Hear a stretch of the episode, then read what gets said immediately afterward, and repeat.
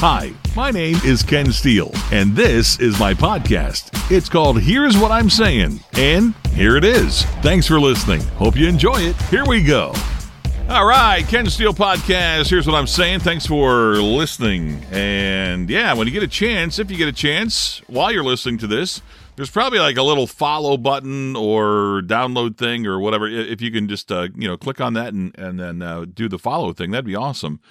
Especially if you're on, if you're on Spotify or Amazon Music and those services, if you see that, there's a pretty easy way to you just click to say, yeah, I'll just follow this, and you don't get all kinds of notifications. You're not going to get any of that, I don't think, anyway, at least not from me, when new podcasts come about. But anyway, it's pretty harmless and it's pretty easy and it's free. And if you can do that, that'd be awesome. So it is, as I speak right now, November 7th, 2022. That means election day for the midterms is tomorrow. And I know some people want to go on and on about get out there and vote. And that's not my message today. But I am going to talk a little bit about voting, about some confusing things about the voting process. Wait, now let me back up a little bit. That sounds, I can hear you tuning out already. No. I'm not. It's not going to be that boring and static. Just questions about it, I guess. First of all, I've noticed in the past, and you probably have too, how many weeks now, not even the ads on TV, those just go and go and go. And are those effective? The advertisements on television, I guess if you're on the fence, maybe, if you see enough of them from one and you like, if they do them effectively enough, it might sway you. I'm thinking that before the elections even are starting to be talked about, you sort of know where you're going, which side you're going to go with, right? That just seems to be how we are today. So the effectiveness of television ads and radio ads, I'm not sure, I mean, they do them. They and here's the thing. If this was coming out of the candidate's own pocket, I think there'd be less of these, but this is just money raised, campaign funds, and so they got to spend it on something. Might as well just fill up the TV with their name and all kinds of positive messages about them or negative about their opponent. We get that. But then I also, in my mailbox every day, these flyers and pamphlets, and it's really just the shiny card stock, and these are not cheap to produce either. If you're producing a lot of these. If it's just, one color flyer that you're throwing out there, but these are multicolor, gloss, good card stock. Not that I'm an expert on any of that, but you just look at that and go, to print a lot of these was not cheap. And I'll ask a question. This is one you can answer as you will. Have you ever even looked at one of those? I see it's an ad, or it's a campaign flyer, and it just goes right in the trash with the stack of the other. I go through them, make sure, okay, what's the mail? What do I have here? Junk mail. Oh, I see that. There's the election flyers, the candidate flyers, and right in the trash. There they go. I don't even look to see who they are. They could be somebody that I support. I don't. Is that convincing anyone? Like the TV, you're sort of.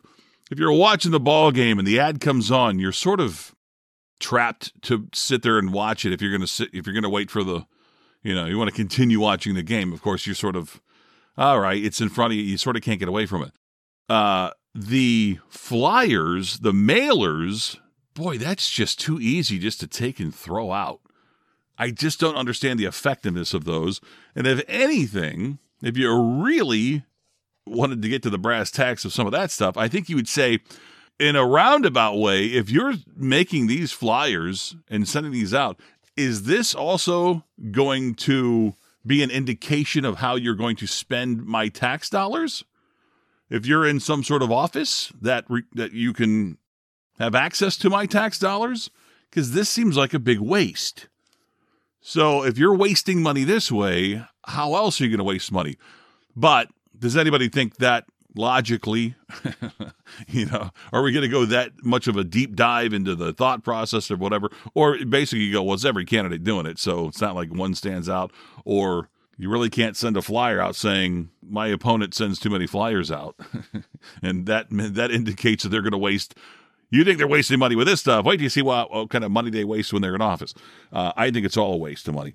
I just throw them all away, and I don't get it. Speaking of voting also, so it's the midterm elections, a pretty big election. The only one bigger than this would be the presidential election. And I've always wondered, the message is with either side and with everybody, the importance of voting. We got to get out there and vote. So I never understood why the big voting days are on a Tuesday. And if you're going to make them on a Tuesday, make it a national holiday. I mean, we have enough of them. We shut down work and places of business stop for a day for lesser things. We're just observing some things that happened in the past, and that's important enough and fine, but it's national holiday type of stuff. This is voting. This is where we need people to show up. And those that are out in the workforce and they're making a living and they're paying taxes, why are we making it difficult for them? I got to go vote before work. I got to go vote on my lunch hour. After work's done, I got to somehow make my way to the polls. And sometimes you can wait a long, long time. If it's that important to vote, if we're all on the same page, this is an important thing, just make it a national holiday. It only comes around, especially for the presidential election, but for the midterms as well. So what do you got? Every 2 years, you take a day off? Or even easier than that, just make it on a Saturday or a Sunday. Why does it have to be a Tuesday? I've never understood that. But if you're going to make it during the week, you know what? Bump it to Monday and make it a national holiday. We all get the day, or we all get half a day off. Let's say that. If you want to do that, fine. Nobody goes into work till noon or whatever. If it's that important, if it really is, they would address that and they would do that, but they don't, because there's always some sort of undermining thing about it, and you know that's true. And one more observation, and this really goes with the presidential elections, and that's the Electoral College. I still don't understand why that exists. Why, if the majority of voters from a state it goes to one side, then they just get all the points. I don't understand why that. I know there's some explanation, and some people try to explain it and the importance of it, but to me, it doesn't make sense. A vote should be a vote. That's it. You're counting them anyway. So one vote, one person, one vote. That's what it should be. Because here's my thing. If you are, let's say I'm a Republican and I live in the state of California or New York, which are predominantly Democratic voters, and it seems like no matter what, that state is going to go that way, or vice versa. Let's say I'm a Democrat, and if I live in Mississippi, which is predominantly a Republican state, what's the incentive for me to go vote, knowing that, you know what, it's not going to count anyway? I can vote in every election, but if it's an electoral college, my vote really isn't going to matter because I know I'm going to be on the short side. Why not make it everyone's vote counts the same no matter what? Then maybe I have an incentive. If I live in California and I'm a Republican, I say, you know what? I normally didn't even go out and vote because I knew it was worthless with the Electoral College. But now that I know it counts, this could be the deciding factor. Unless you're in a swing state, really, voting is almost just like a gesture.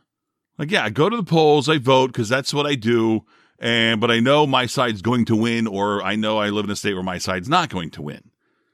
It comes down to that. The incentive, I think, would be there for more people if you want more voters. If you really want more voters, especially in the presidential elections, get rid of the Electoral College. I don't see the sense in it. And you can try to explain it all day long. It just, no, you'll never convince me. One person, one vote, across the board, the entire country, that's how it should be. And if you really want to see voting numbers go up, do that.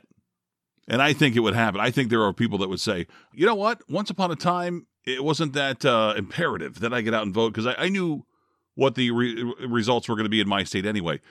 But if the Electoral College is gone, you know what? I'm going to get out there and vote, because now I know either way, it's going to count overall as the whole, and you will get more voters, guaranteed. I say get rid of the Electoral College. I say make it one vote, one person, and then make voting day, the big voting days, holidays. Give everybody a day off. Let have no excuses that you couldn't make it to the poll.